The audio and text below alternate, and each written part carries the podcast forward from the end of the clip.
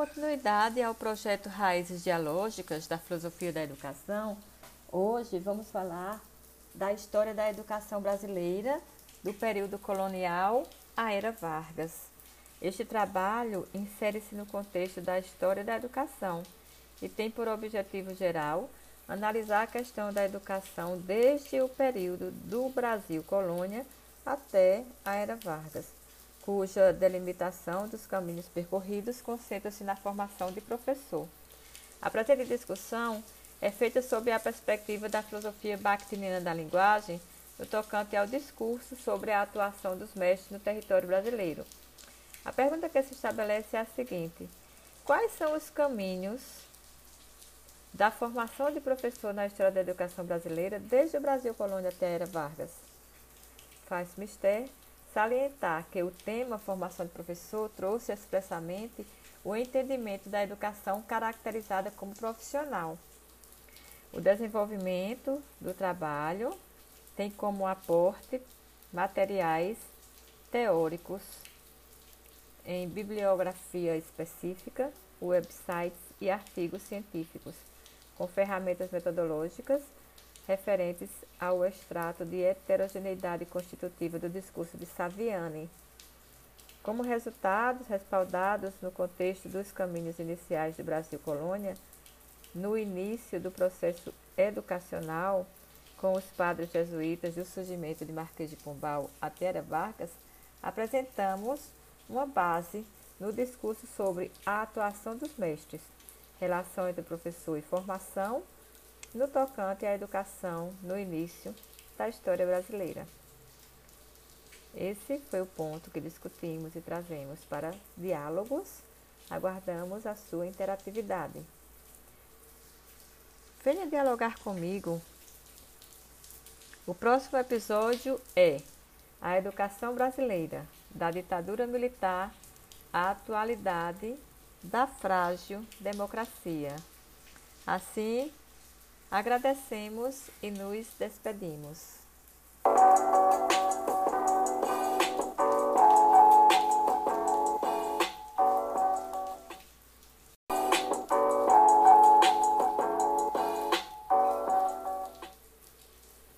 Olá, dando continuidade ao projeto Raízes Dialógicas da Filosofia da Educação, hoje vamos tratar sobre a educação brasileira da ditadura militar à atualidade da frágil democracia.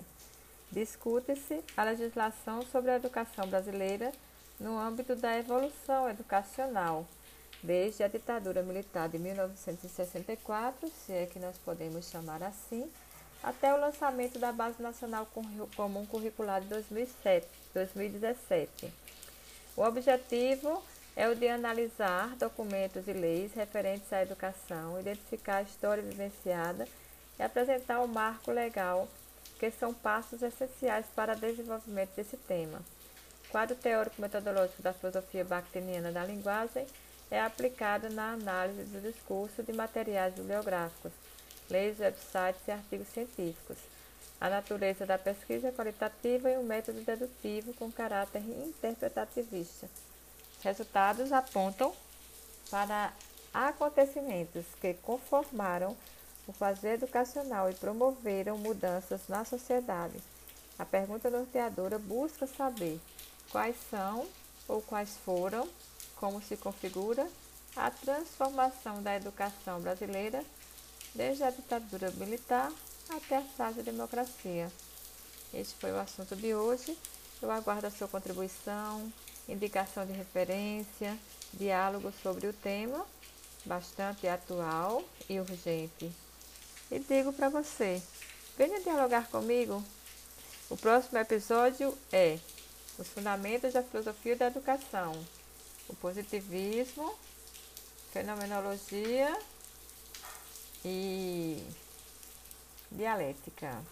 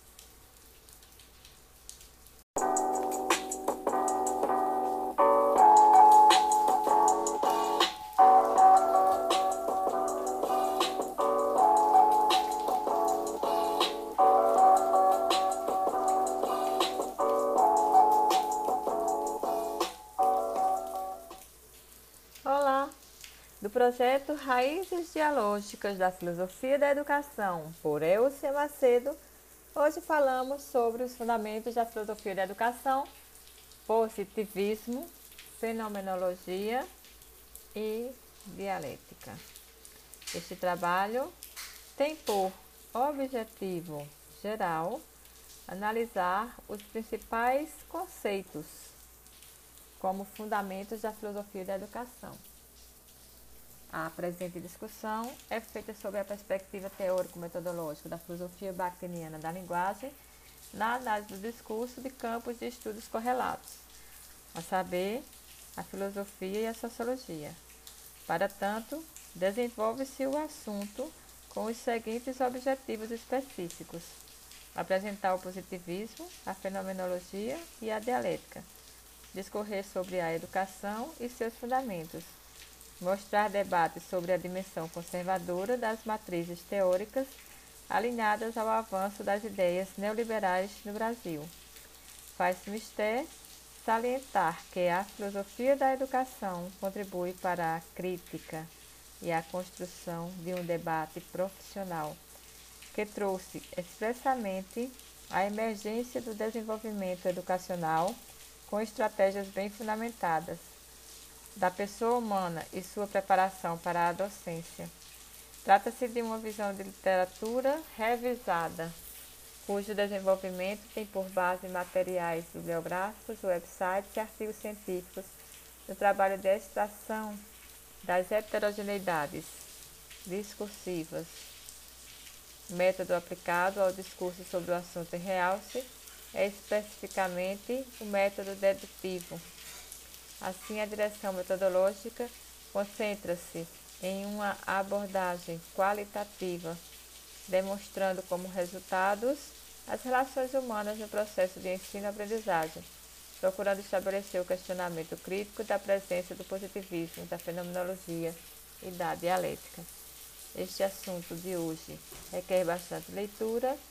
Aguardo a sua contribuição de referências e também para este debate. O próximo episódio é sobre as tendências pedagógicas conservadora e progressista na educação. Venha dialogar comigo. Assim, eu me despeço e agradeço toda a sua atenção.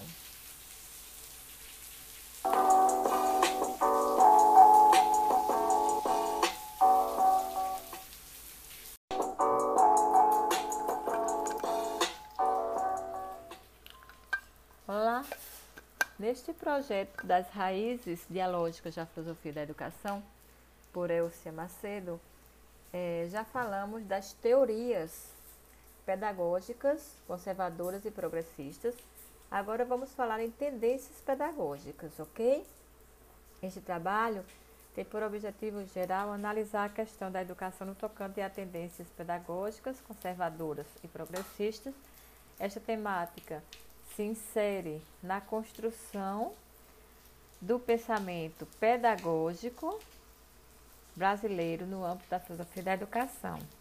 Para tanto, desenvolve-se o assunto com os seguintes objetivos específicos: conceituar conservadorismo na educação, apresentar a tendência pedagógica progressista, identificar as especificidades de cada tendência Faz mister salientar que as tendências pedagógicas trouxeram expressamente bases para o atual entendimento pedagógico no Brasil. Nesse contexto, justifica-se a presente investigação filosófica no âmbito da educação com bases teóricas em materiais bibliográficos, websites e artigos científicos. Trata-se de uma revisão de literatura cuja direção metodológica é de natureza qualitativa, método dedutivo e ferramentas metodológicas no trabalho de extração das ideias principais referentes ao tema, de acordo com o conceito de relações dialógicas, cunhado pelo filósofo e linguista russo Mikhail Bakhtin. Não há homogeneidade quando o uso da linguagem é realizado. O que ocorre são entrelaçamentos de já ditos. Como resultados, demonstram-se algumas visões pedagógicas conservadoras e progressistas que marcaram fortemente o pensamento pedagógico brasileiro. Este foi o assunto do qual esperamos a sua contribuição, sobre o qual queremos debater. Venha dialogar comigo. O próximo episódio Educação na Antiguidade e a construção do humanismo clássico. Assim, me despeço e agradeço toda a sua atenção.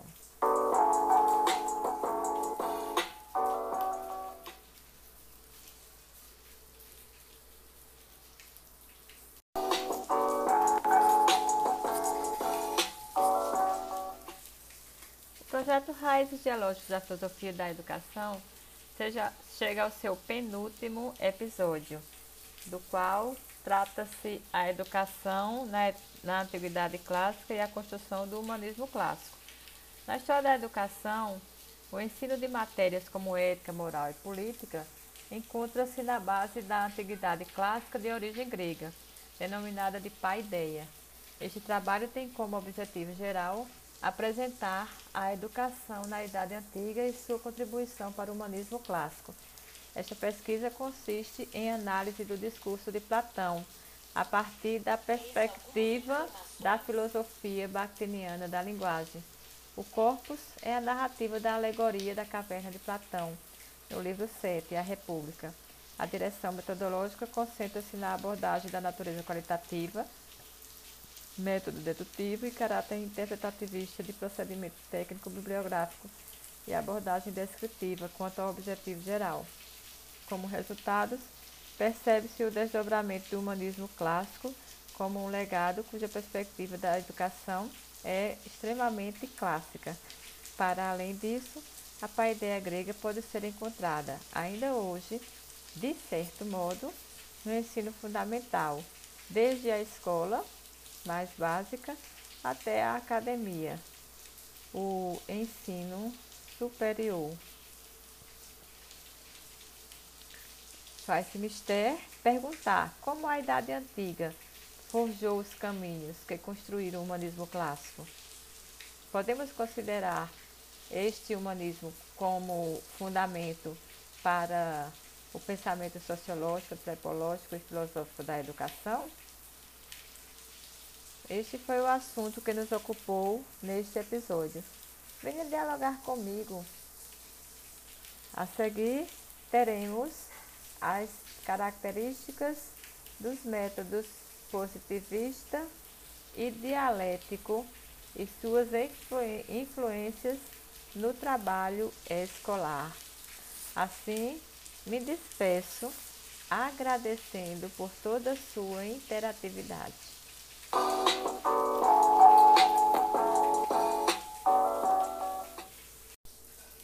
Olá, este é o décimo e último episódio do projeto Raízes Dialógicas da Filosofia da Educação.